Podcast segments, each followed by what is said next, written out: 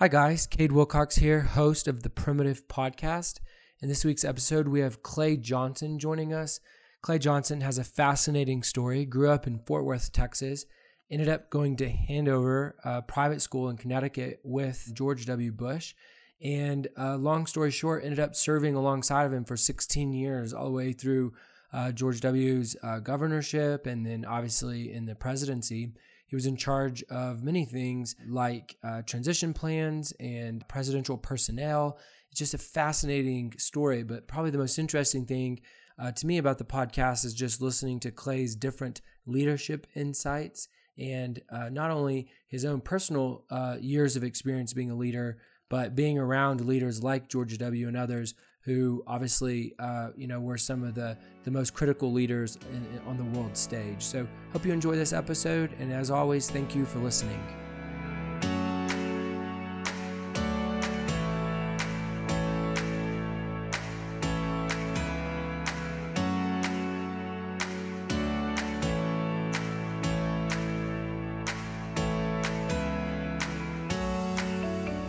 Clay, thanks so much uh, for joining us. I'm really excited to have you on our show. Um, I, I, was actually running a couple of weeks uh, thinking through different guests that I could have have on the podcast, and like a lightning bolt, it hit me that I should reach out to you and, and ask if you'd be willing to come on. And I'm thrilled that you said yes. Um, I've had the the privilege of having you know multiple conversations with you because of uh, you know both of our mutual relationship with Jodey Arrington, who's now our congressman here um, in, in, in Lubbock, um, but you know, many people uh, will have not been exposed to to your leadership or or, or to you, and so I'm really uh, thrilled to share with them uh, my relationship with you and, and, let them learn from you. So thanks for thanks for being on the show.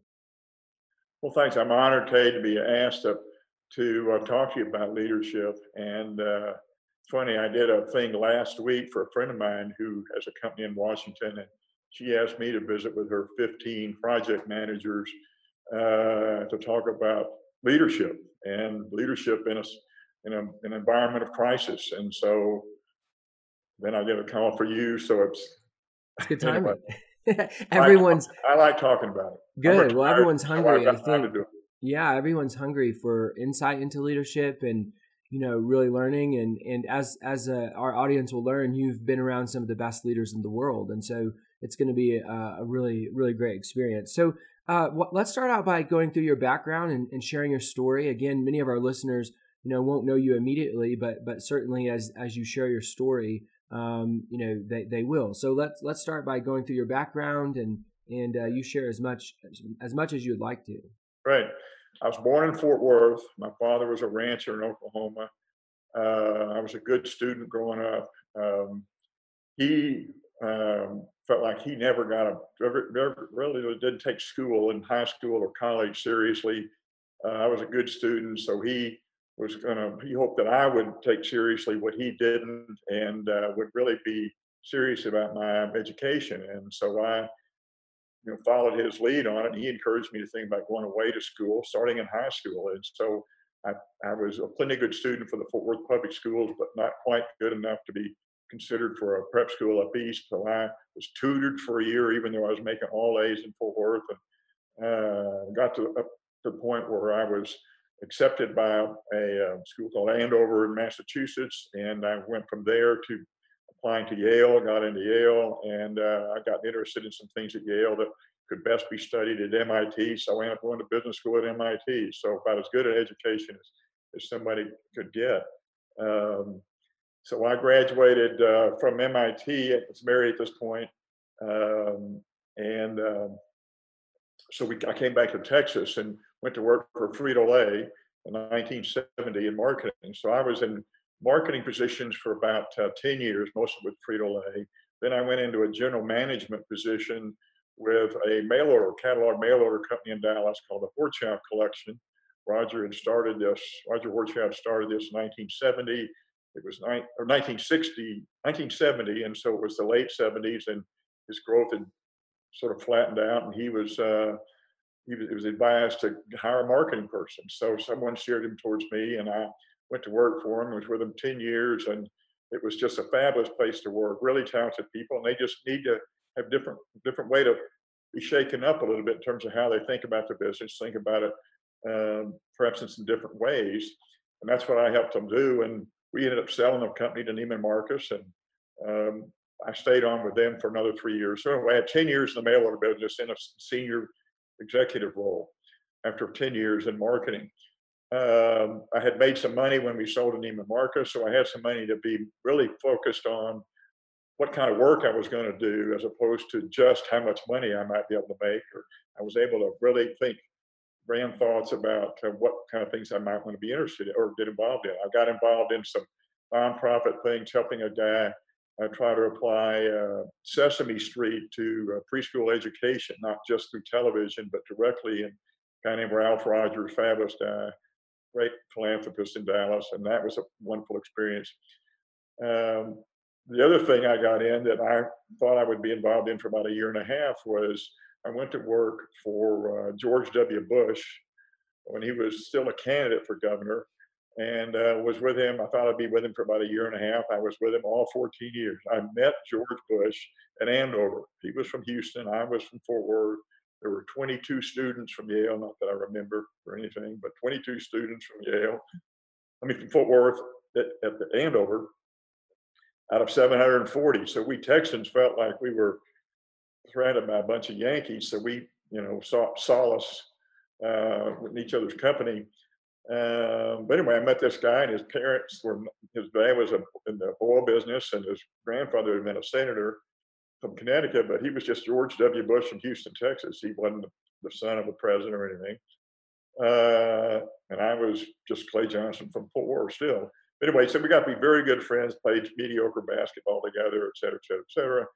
Um, was a wonderful guy. We ended up going to Yale, and we were roommates all four years at Yale. So I've known George really well. Our wives are really good friends since 1961, long time. Uh, and I'll talk about him a little bit later. But uh, he asked me when he was running, running for governor, living in Dallas. Um, just about the time he was going to tee it, getting ready to tee it up, I remember vividly. He and Laura asked Ann, my wife Ann, and me to have lunch with him one Saturday at Solly's Barbecue in north of Dallas. And we went out there and we were enjoying the barbecue. And he said, he said, "Let me tell you why I wanted you to come up here. I I'm going to win this uh, governorship race." We thought he had no chance because he's running against Ann Richards. He said, "I'm going to win this thing, and um, I want you to come down there with me and um, help me set up my administration. And I'm not a political person, not at all. I, and what I think I know about politics is wrong.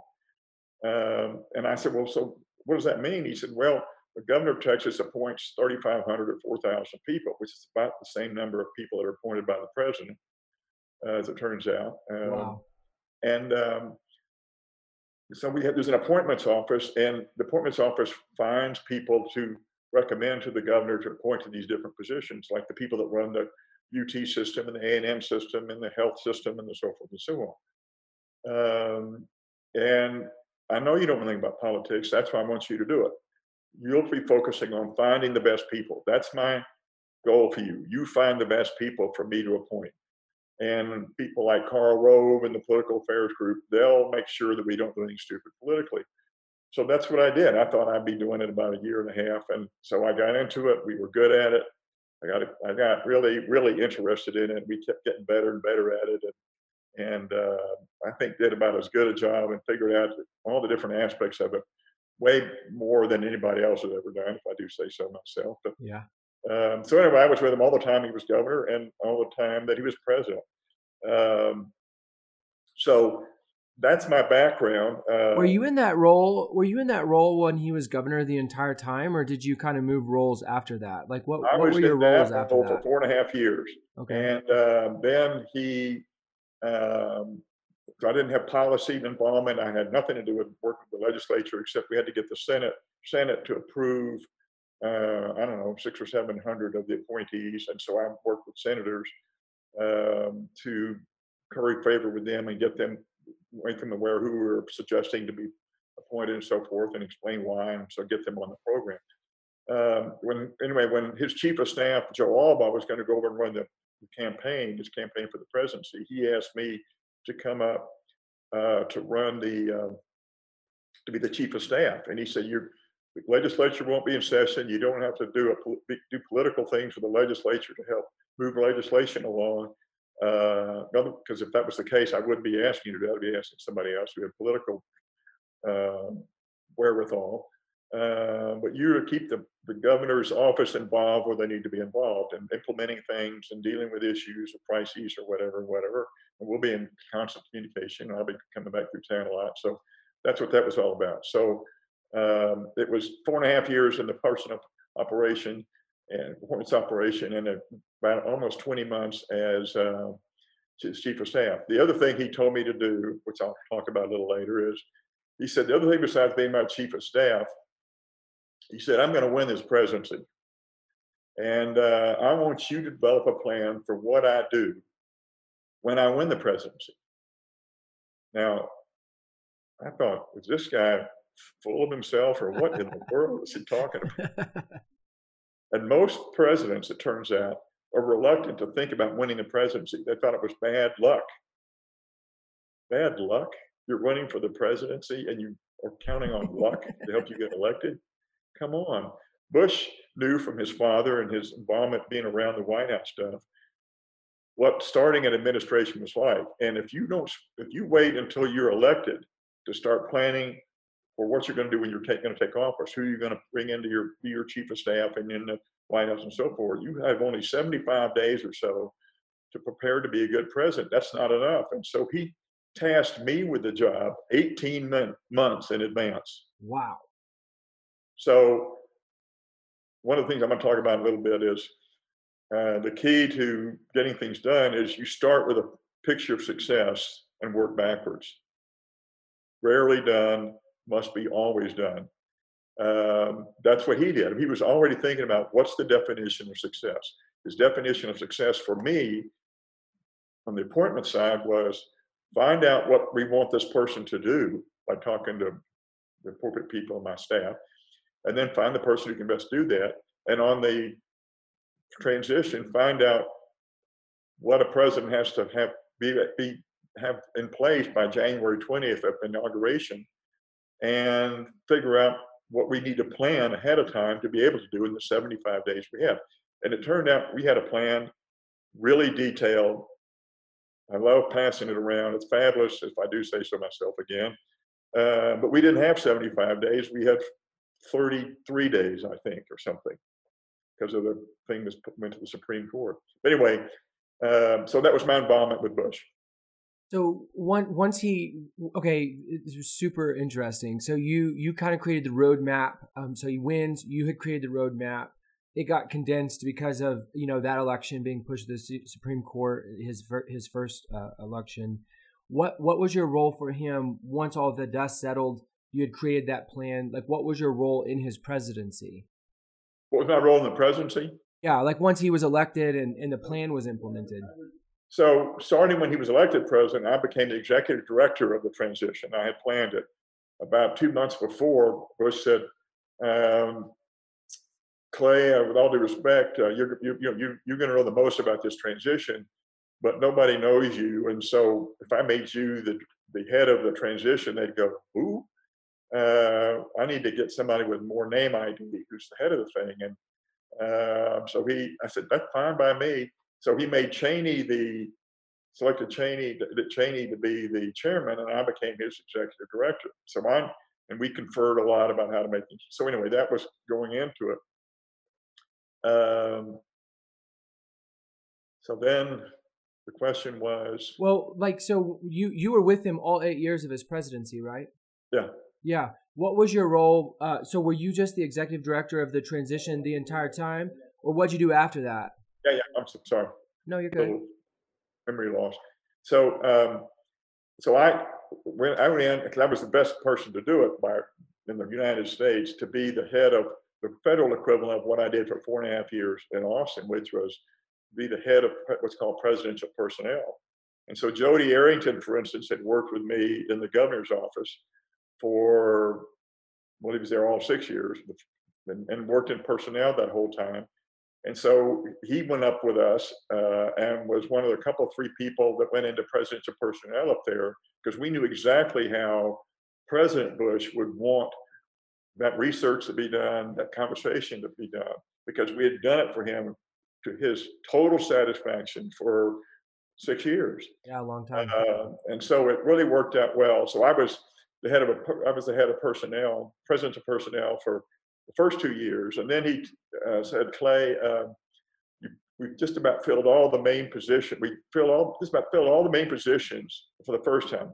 The new, next series of openings will be when they leave, and so you'll be recycling, you'll be moving some people into new positions, you'll be bringing new people in, and so forth.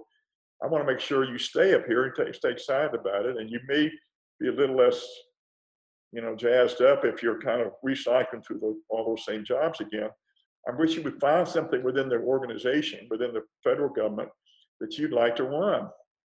I don't, with all due respect, I wouldn't suggest a cabinet department, uh, but something else than that. And I said, well, sir, actually, since you asked, the thing that I'd love to do most of all, is I'd like to go be the deputy director for management at the Office of Management Budget. And he said, the what?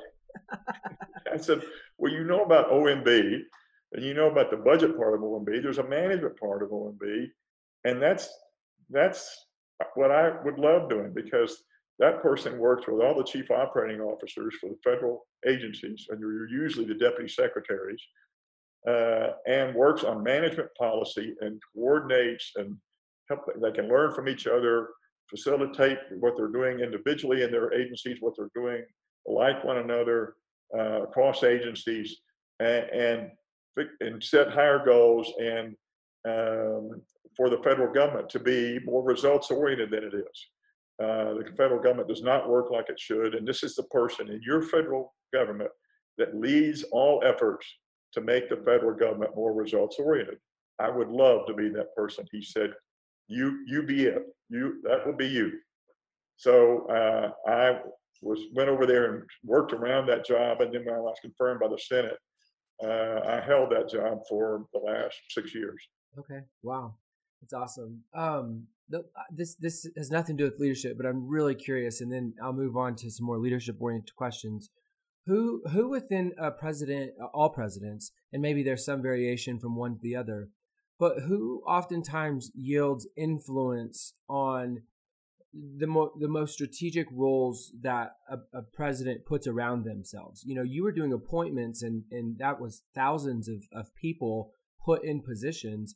But who influences a president as it relates to you know some of the most senior and executive roles around them? For Bush, I think of people like you know Condi Rice and you know people like that. Like who really influences those people who you always see at the right hand or the left hand of the president? Well, for instance, those are uh, they're, certainly the cabinet secretaries, uh, but also the senior people in the White House staff. So one of the things that you, uh, one of the things you, that was in the tra- in the um, transition report about what you need to do, sir, is uh, pick a pick, pick a chief of staff, and don't wait until your election day.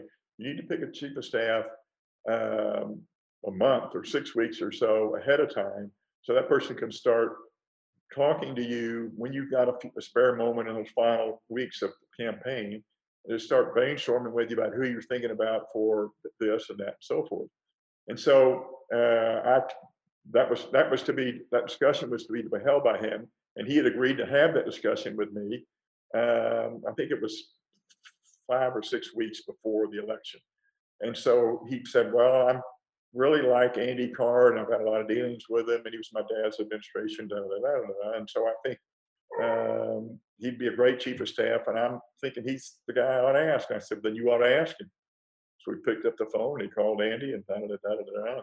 So you started with that, and then, then he and Andy then start working on who's the chief of staff, and so uh, I'm sure the president had, or president, candidate for president, or then governor, uh, would want wanted Condi uh, to be national security advisor, wanted Margaret Spellings to be this and that, and wanted Karen Hughes to be the head of communications, and people that were was very close to and very confident in, and were just uh, national caliber, if not world caliber people.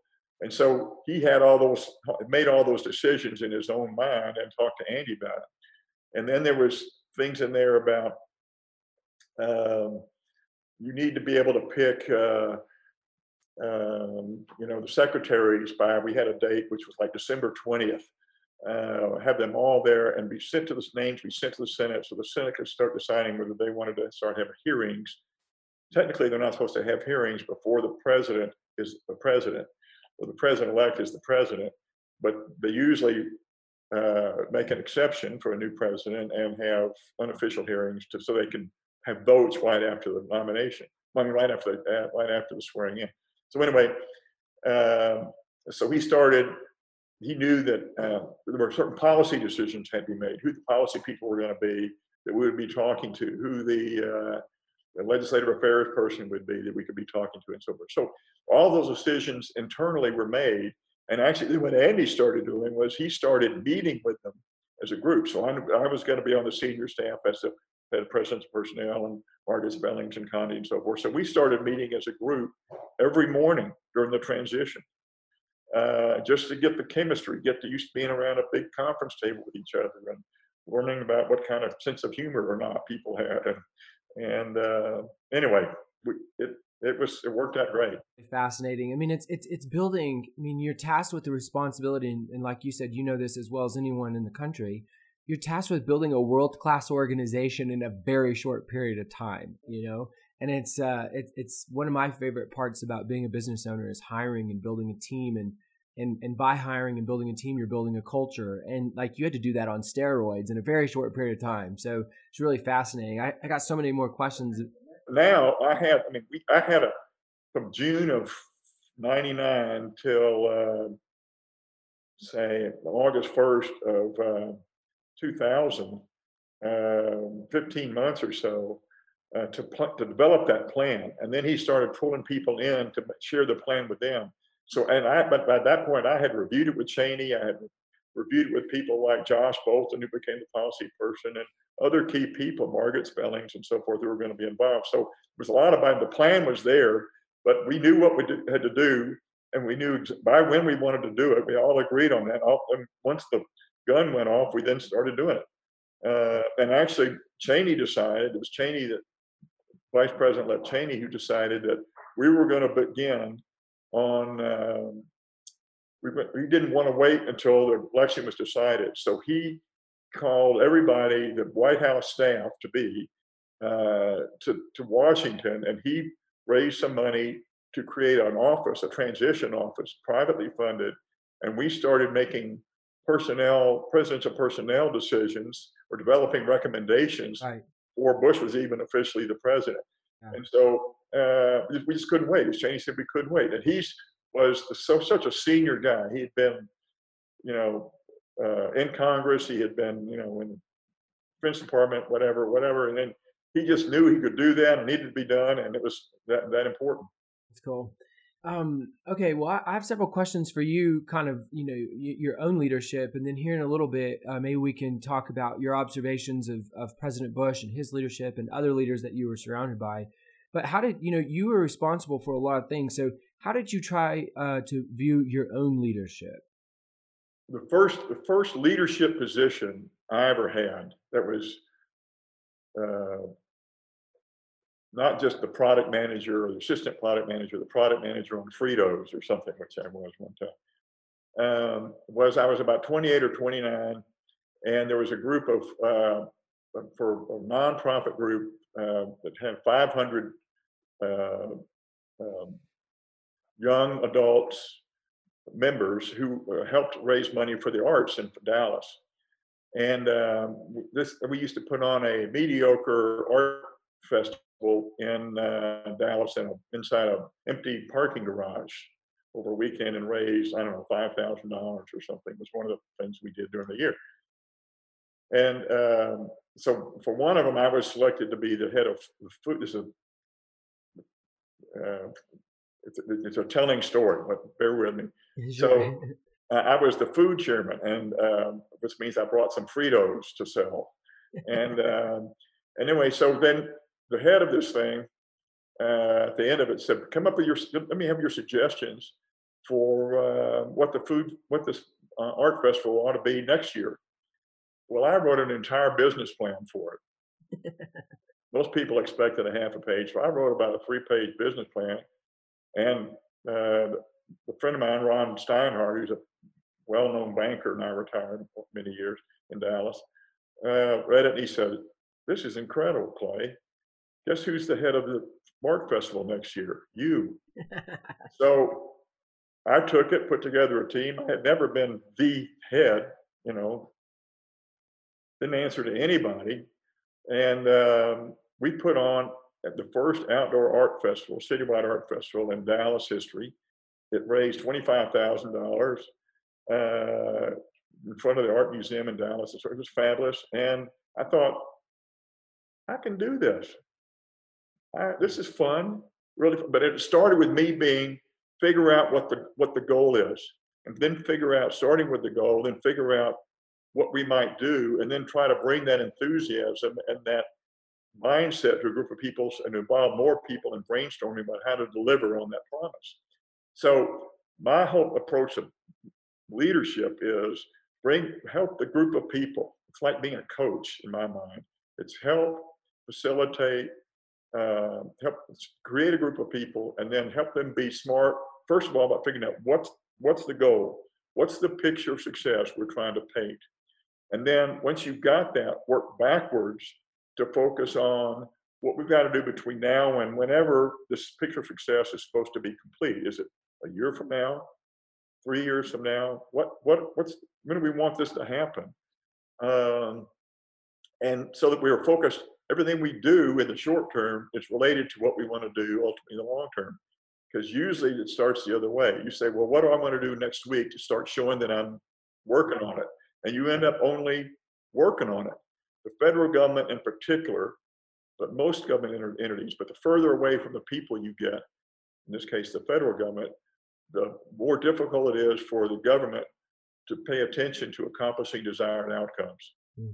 Because you have to make difficult decisions, and you it's hard to show progress in the short term because uh, you've got to pass a bill and appropriate money.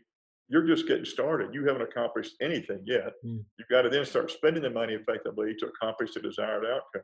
And most people aren't going to be in, like members of the House may not be there when you start spending the money wisely. Anyway, so it's picture of success, work backward to the present.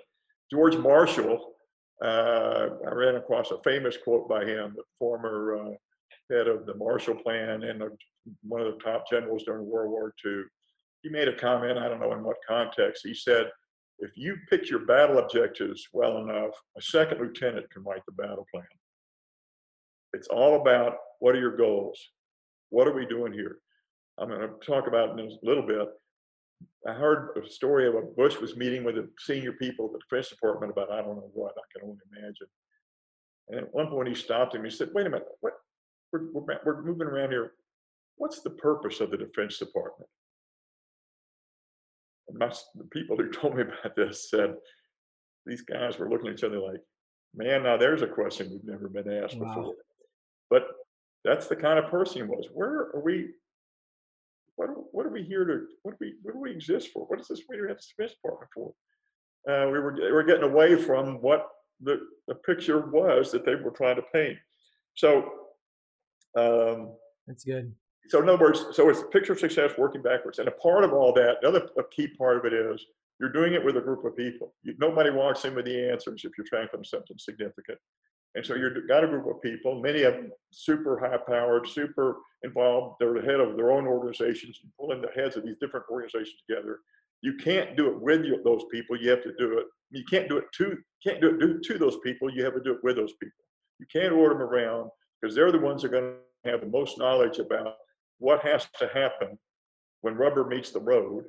Uh, they know more about the particulars of the agencies involved than you do. So what you are is kind of a facilitator, an enabler, a coordinator, uh, asking good questions, uh, keeping everybody on track. And you've got to do it's a partnership. You have to do it with them. And you think of it as you are working to be successful. And if you as you make decisions, it's so that they can be successful, not you. No one will ever remember who called this meeting or but it's the people that put the agency together uh, that will be the ones to be celebrated. And so what we got in the business of doing at Horchow, I mean, at uh, in the federal government was when we were working on some complicated thing within an agency or involving a bunch of different agencies. When we got to the to the end and we had been a success, when something that was a high risk operation ended up being rated a low risk operation, et cetera, et cetera, et cetera, we would go out and celebrate with them. And the senior members of the of this of the agency would come and brag about their people, and I'd get up there and brag about the people, and we'd have uh, you know lemonade and uh, chips or whatever we whatever we had, and um, and and applaud them for forever changing the effectiveness of their agency. Mm. You know, it was not about what we had, what we in, in the White House had done. It's what they had done for their fellow employees and all future employees. And you talk about people who were proud as punch. They just loved that. And it was all about, and that's the kind of mindset you need to create. So that's, I got into that early and it was, it worked great. And I could see it working in Horchow when I was there. And uh, it just worked in the federal, in the state government as well as the federal government. That's really good. Did you have a specific approach to learning from failure? Um, I mean, I, I'm curious, like, you know, everyone talks about how important it is to learn from failure but very few people actually have a method or or or a real intentional way of being able to document or whatever the case may be to really absorb and learn from failure. And I'm curious, I, I, you know, in your years of leadership and watching uh, other leaders, is there anything about learning from failure that really sticks out to you or, or you think is really critical for a leader? Well, um, as unaccustomed as I am to failure, uh, to me, it's like like it's like success. It's something to learn from. And so you first of all, you you call a spade a spade, and you call a failure a failure, or a shortcoming a shortcoming. Or an example uh, when Bush called us on something. President Bush called us on something. Um, you figure out where you fell short, why you fell short, how you can not fall short going forward, but also how you can go in and correct what, what's going on and um, it's you know it's just you just have to constantly review how you're doing and uh, never take yourself that seriously uh, if um, you, just can't take yourself that seriously. You have to admit that uh, you're doing you're you're a bunch of humans and and nobody ever said that humans are perfect so. Right. No that's good. Um, wh- what about managing your time? This is something i've really looked forward to asking you because you know, uh, a, a, lot of folks listening to this podcast, you know, myself included, fancy ourselves as really busy, right? You got families, you got kids, you got businesses, you got employees, you got meetings. And when you start to think about that on a on, on a kind of federal government level and, and, and office of the president and the, the most powerful human in the world, you start to think, okay, I probably am not as busy, you know, as someone like that. And so I have two two questions for you, and you can take this wherever you want. One, I'd love to hear how you managed your time and and what you observed of other people who had to manage their time, you know, very strictly. And then the second thing is is uh, I've read some you know material that you've written on on how to have effective meetings, and I know you have some strong thoughts on that, given that you were in so many of them throughout your life, and and, and you're about efficiencies and, and results. And so the first part of the question is, how did you manage your time, or or what were things that you observed about people who were effective at managing their time? Second part of the question is is just your general thoughts on on how to have an effective meeting and and just anything related to meetings as it comes to your mind. Yeah, great. as I mentioned, I'm very analytical and a list maker, and so when someone says I got to do something, something, I say, okay, well, what does that mean? And, and uh, when do I need to do it by? And and so, like when you said, Clay, would you have to do this podcast? I'd love to have you done it. When is it Thursday? So then you start back and back. When do I need to what do I need to know? Da, da, da. So I talked to him, need, what are your questions? And then what are my preliminary answers? And the da da da da thing. And figure out when I needed to do by Tuesday and by Wednesday, and here we are.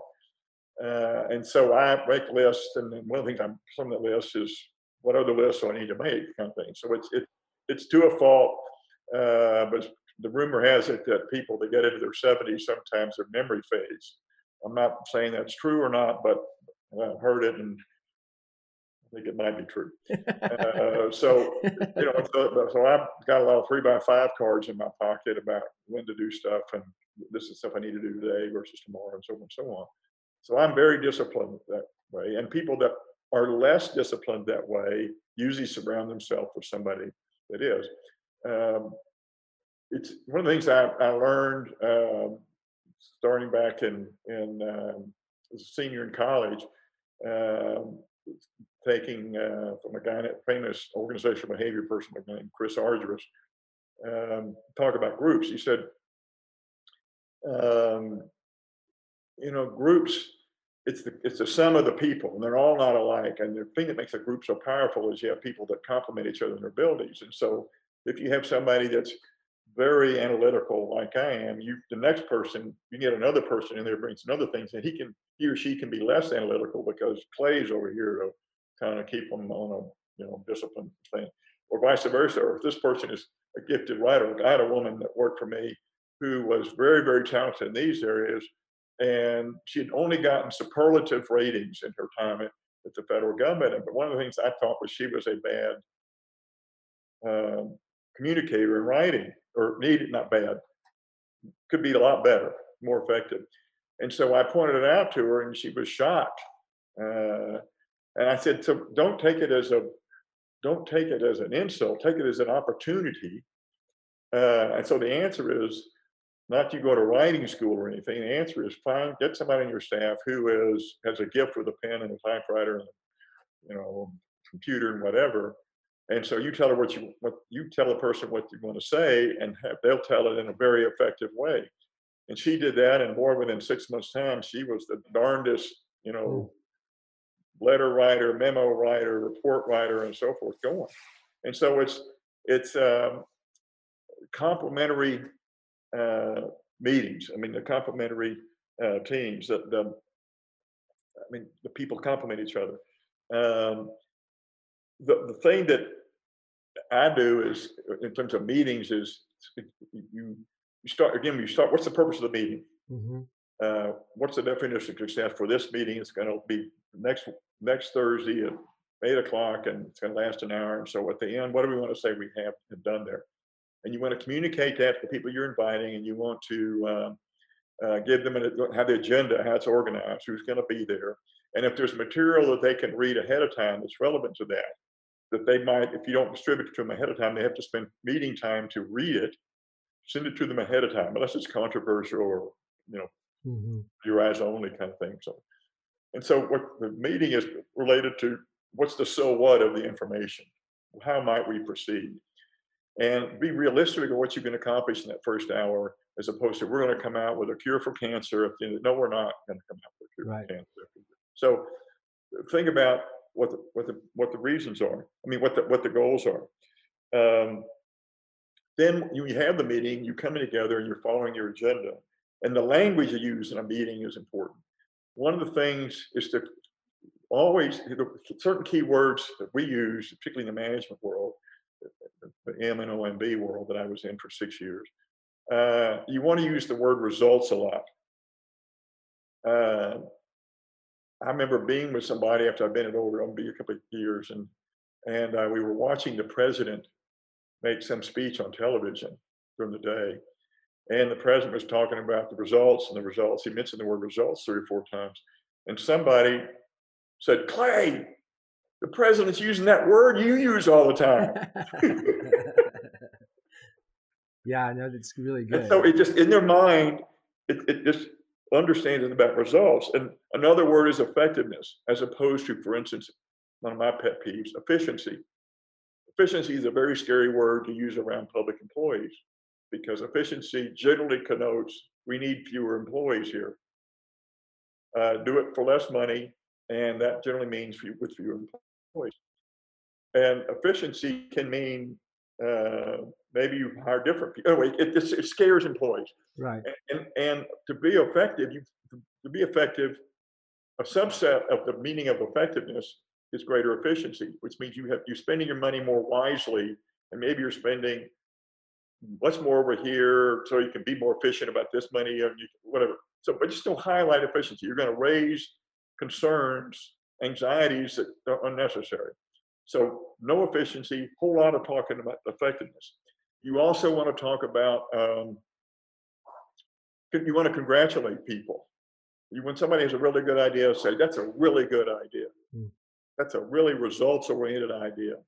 Now you're talking about greater effectiveness. Oh, there I used all three words in the same series of you know affirmation sentences. Mm-hmm. Yeah, and um, so I um, one one time I had a meeting with the or at the end of a meeting uh, with the president. Uh, everybody else had left, and I stood waited back.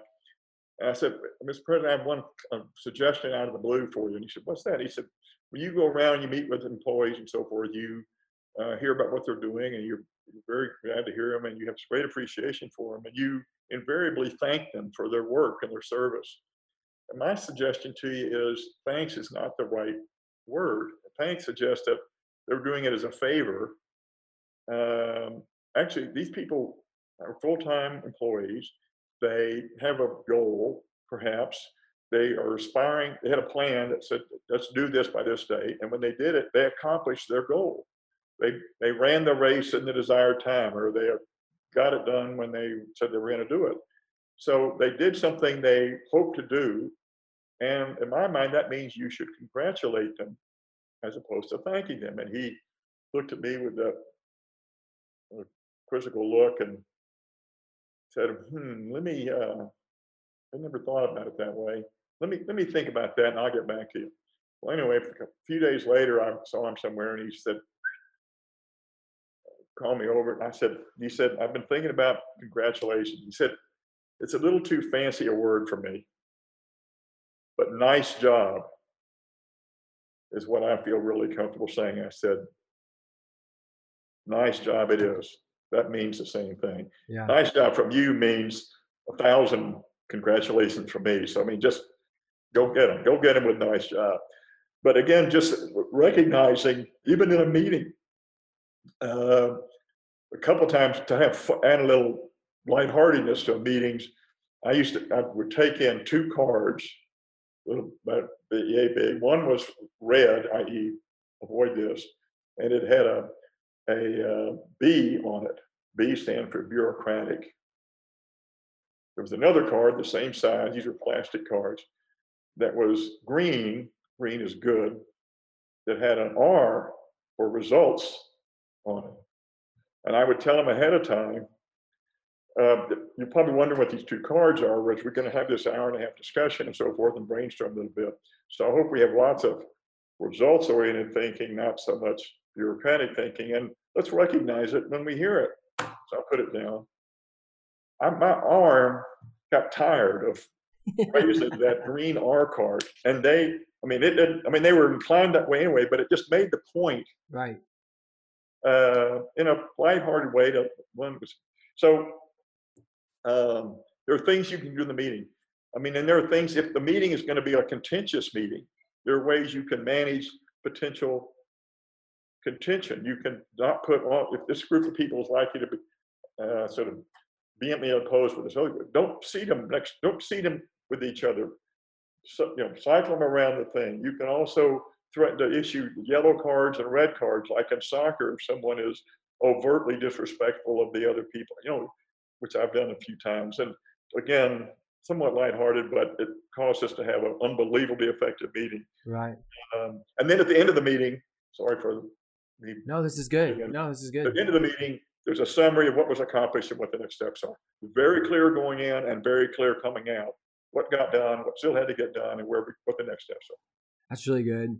Yeah, I uh, I've I've referred back to that Word document. I mean, I think it's been three, four years now uh, since you sent me that Word document where you had written down a lot of ideas about meetings and things that are critical, and it, it's really shaped how I try to approach meetings because there, in my humble opinion, there's nothing worse than a, a waste of time in a meeting where there yeah. are no results. I, I serve on a handful of, um, you know, kind of, you know, city uh, committees uh, like, you know, TIF board and things like that. And thankfully, it's led by Robert Taylor, who's an extremely effective executive of, you know, he's the CEO of United Supermarkets. So he's into results too. But there are times where it'll start lingering and you'll just feel like, okay, we're just, you know, there's nothing results oriented about this and you just start getting anxious so your your your kind of thoughts on this and, and the writings that you shared with me have really influenced the way i try to uh, approach meetings and I, I really appreciate it i need to get a lot better uh, for sure but it's, it's been really helpful well uh, maybe we only have a few that, more that may be the key sure. the, big the overriding summary of everything you said is what were you trying to accomplish? You started with that. Maybe you didn't use those words, but it's what's the picture of success that mm-hmm. we've been painting as a result of this meeting? Yeah, I, I like using the phrase "What does success look like?" Uh, which is very similar to what you've been saying. You know, what, what what is it that we expect to you know to what does success look like at the end of this? Um, and it's similar to what you said about working backwards. Identify the target and then work backwards. And I, I, like doing the same thing. It's like, what does ultimately success look like? And then what are the key kind of objectives that we got to accomplish in order to get from where we are to where we want to go and, and where we're going is success. So I like that. And I think it's, it's really helpful framework. Let, let's finish our time if you don't mind. I, I would love to hear your thoughts on, I mean, you were with, uh, you were with President Bush a long time. I think you said 16 years um, you know, in, in, a in a vocational uh, sense, right? Working years, much longer, even just relationally. And I'm really curious as you know what what your observation of of him would be in terms of you know the three or four or two or three most significant things that you observed about his his leadership. Yeah, well, a couple of things. Um, we talk about picture of success. He was he was that way with me from day one. It wasn't. I mean, he would, and he it's it's a focus of mine. Well, he his focus was probably genetic, mm. uh, and I was in a mine was an acquired understanding. Uh, but he, from the very earliest on, it's like when he said, "I want you to um, come and uh, pick, help me find the best people to do the work for our administration as governor in Texas." That was the desired outcome, the picture of success uh, when he said um, to go be chief of staff. And oh, by the way, I want you to develop a plan for what I do when we win the presidency. That's the picture of success. I'm going to win it. I want to be able to spend those 75 days unlike any other president has spent. I want to get more done more effectively, so forth. That definition of success. When he asked at the Defense Department meeting, what's the purpose of DOD? Those people had never been asked that question. I don't know what the relevant, what the topic was they were talking about otherwise, but but um, but that's what it was. One of the things that where he pulled me down off my high horse one time in a meeting was we had the, uh, we used to meet at least annually with him about talk about management stuff at the, the federal government. And uh, so I had all the deputy secretaries or the chief operating officers of the agencies there, and we were talking and and uh, we were bragging about all the great work we were doing on this area and computers and HR and financial management and all these things and how we manage programs and all this transparency we had. And he said, Well, Clay, that's great. I really like that. You have a scorecard so you keep track of it. It's really great. But let me ask you, when you when you've got all the computers you need and HR practices and the financial management stuff and it's all is there a guarantee that our citizens are definitely being better served by their government? Guaranteed. There was this unbelievable silence in the room. I looked briefly around at the other people there, the deputy secretaries in particular. People were fidgeting with their papers. And, you know. and I said, Well, Mr. President, I'm embarrassed to say it's not guaranteed.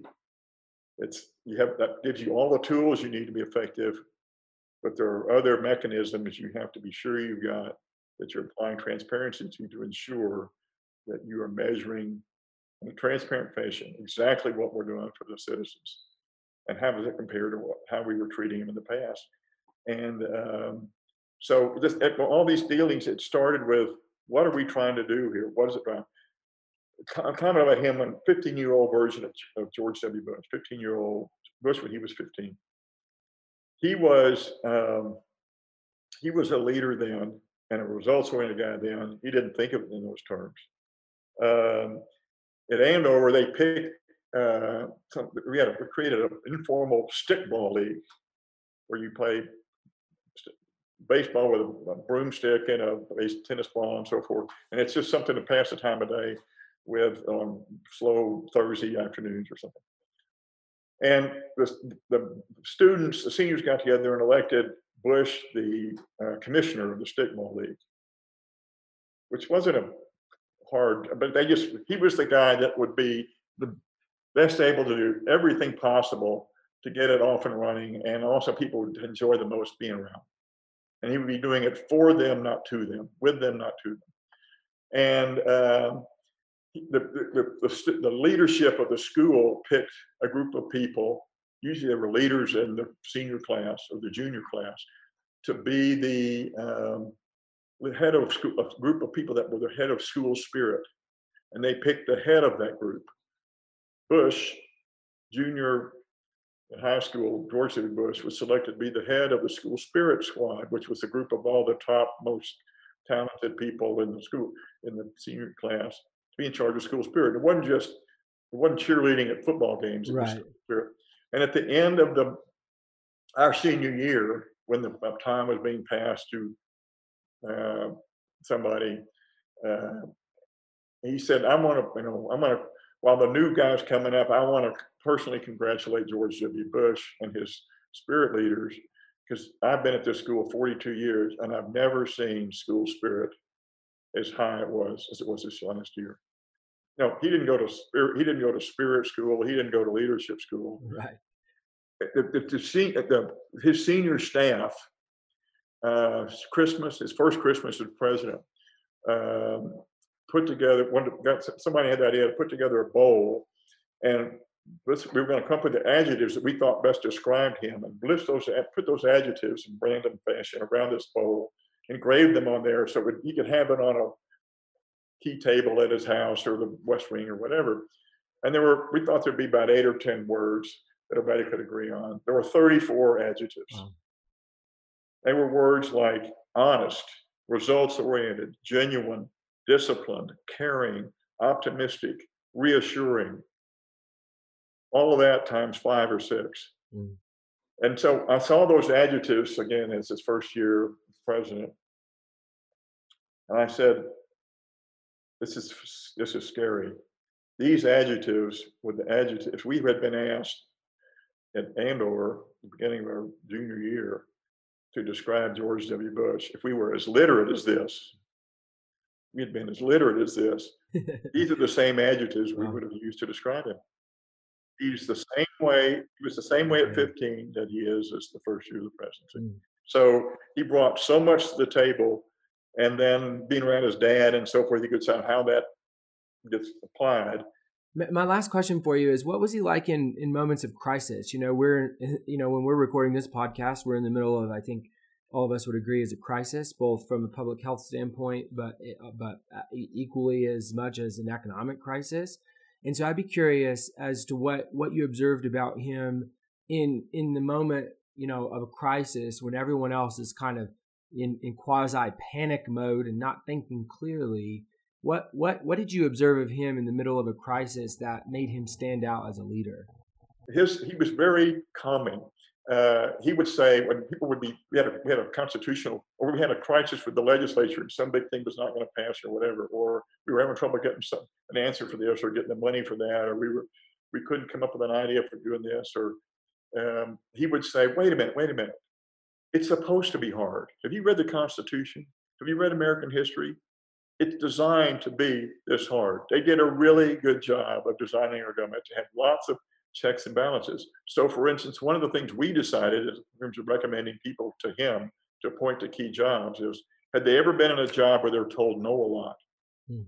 Because the first time you're told no should not be when you're the secretary or the deputy secretary or the assistant secretary for something. Yeah because it means a lot then. And you, we don't want you to be shocked to be told no for the first time. And there are people that grow up that, given their whatever, whatever, they're never told no, more. they just always had their way with things. That's not the case in the federal government. And so, um, it, you know, he he uh, he's, always he's always trying to calm you down. It's like, um, first of all, you don't want to you want to say you're not allowed to be anxious. You're not allowed to be fearful. No, he never says, I'm not afraid. He never says, I'm not anxious. But it's supposed to be hard. So I'm, i know it's supposed to be hard. And so, yeah, I'm going to have to work harder. We're going to be smarter. But we can do this because that's why you all were asked to be here. Uh, and that's why he asked, that's why he put on his first cabinet Don Rumsfeld and Colin Powell. I mean, so when 9 11 happened, let's see, who do we have as the head of state, head of the DOD? Okay, well, I think we got this one covered. I mean, it's just, you know, he, he goes after the kind of people that were he knew how difficult it was going to be and the degree of difficulty and the caliber of people he needed to surround himself with. And so that's why he placed so much attention on what is this person capable of doing if and when they're called upon to do that, because they could very well be called upon to do that. Yeah, that's really good.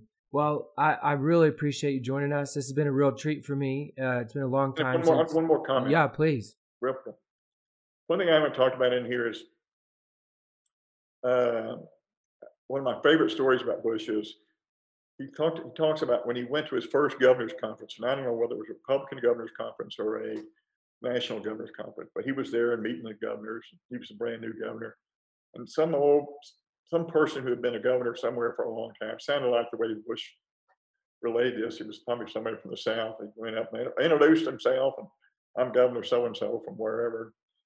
And uh, he said, Governor, there are two kind of governors in this world, two kind of peoples in this world. Some governors like to be, and some governors like to do. Hmm. I understand you're a governor that's going to like to do.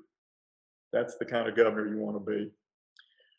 And presidential personnel in the appointments office, we try to figure out what does that mean when we're trying to hire people or recommend people for him. We want people who are going to do. We don't want people who want an appointment, who want to be the this position or that position. So one of the things we found out is, and looked at and proved that was a valid way of doing it is, go through person a person's resume and yellow highlight the verbs. Invariably, they're all active verbs or passive verbs. Mm. You want an active verb person. Mm. They were not the assistant secretary of whatever. They accomplished la da da da as the assistant secretary. It's what they did, not who, not what the position they had.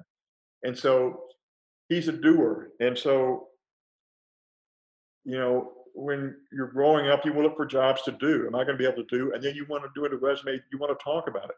Bush hadn't thought of it in those terms, so that governor came up to him his first month or so on the job as governor. But it's something we tried to build into everything we advised him to do. It's all about doing it.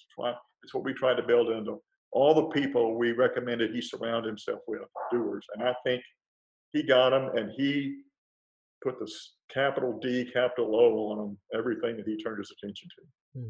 It's really good. Yeah, thank thanks for, for all that insight and for sharing. Well, we really appreciate you. Thank you for joining the podcast and, and for sharing all, all your wisdom and, and the stories. I mean, it's, it's I I could keep uh, I could keep doing this for a while. So um, it's been been a real pleasure to reconnect with you, and, and thanks for joining the show. Great, thanks for having me, Kay. Appreciate it.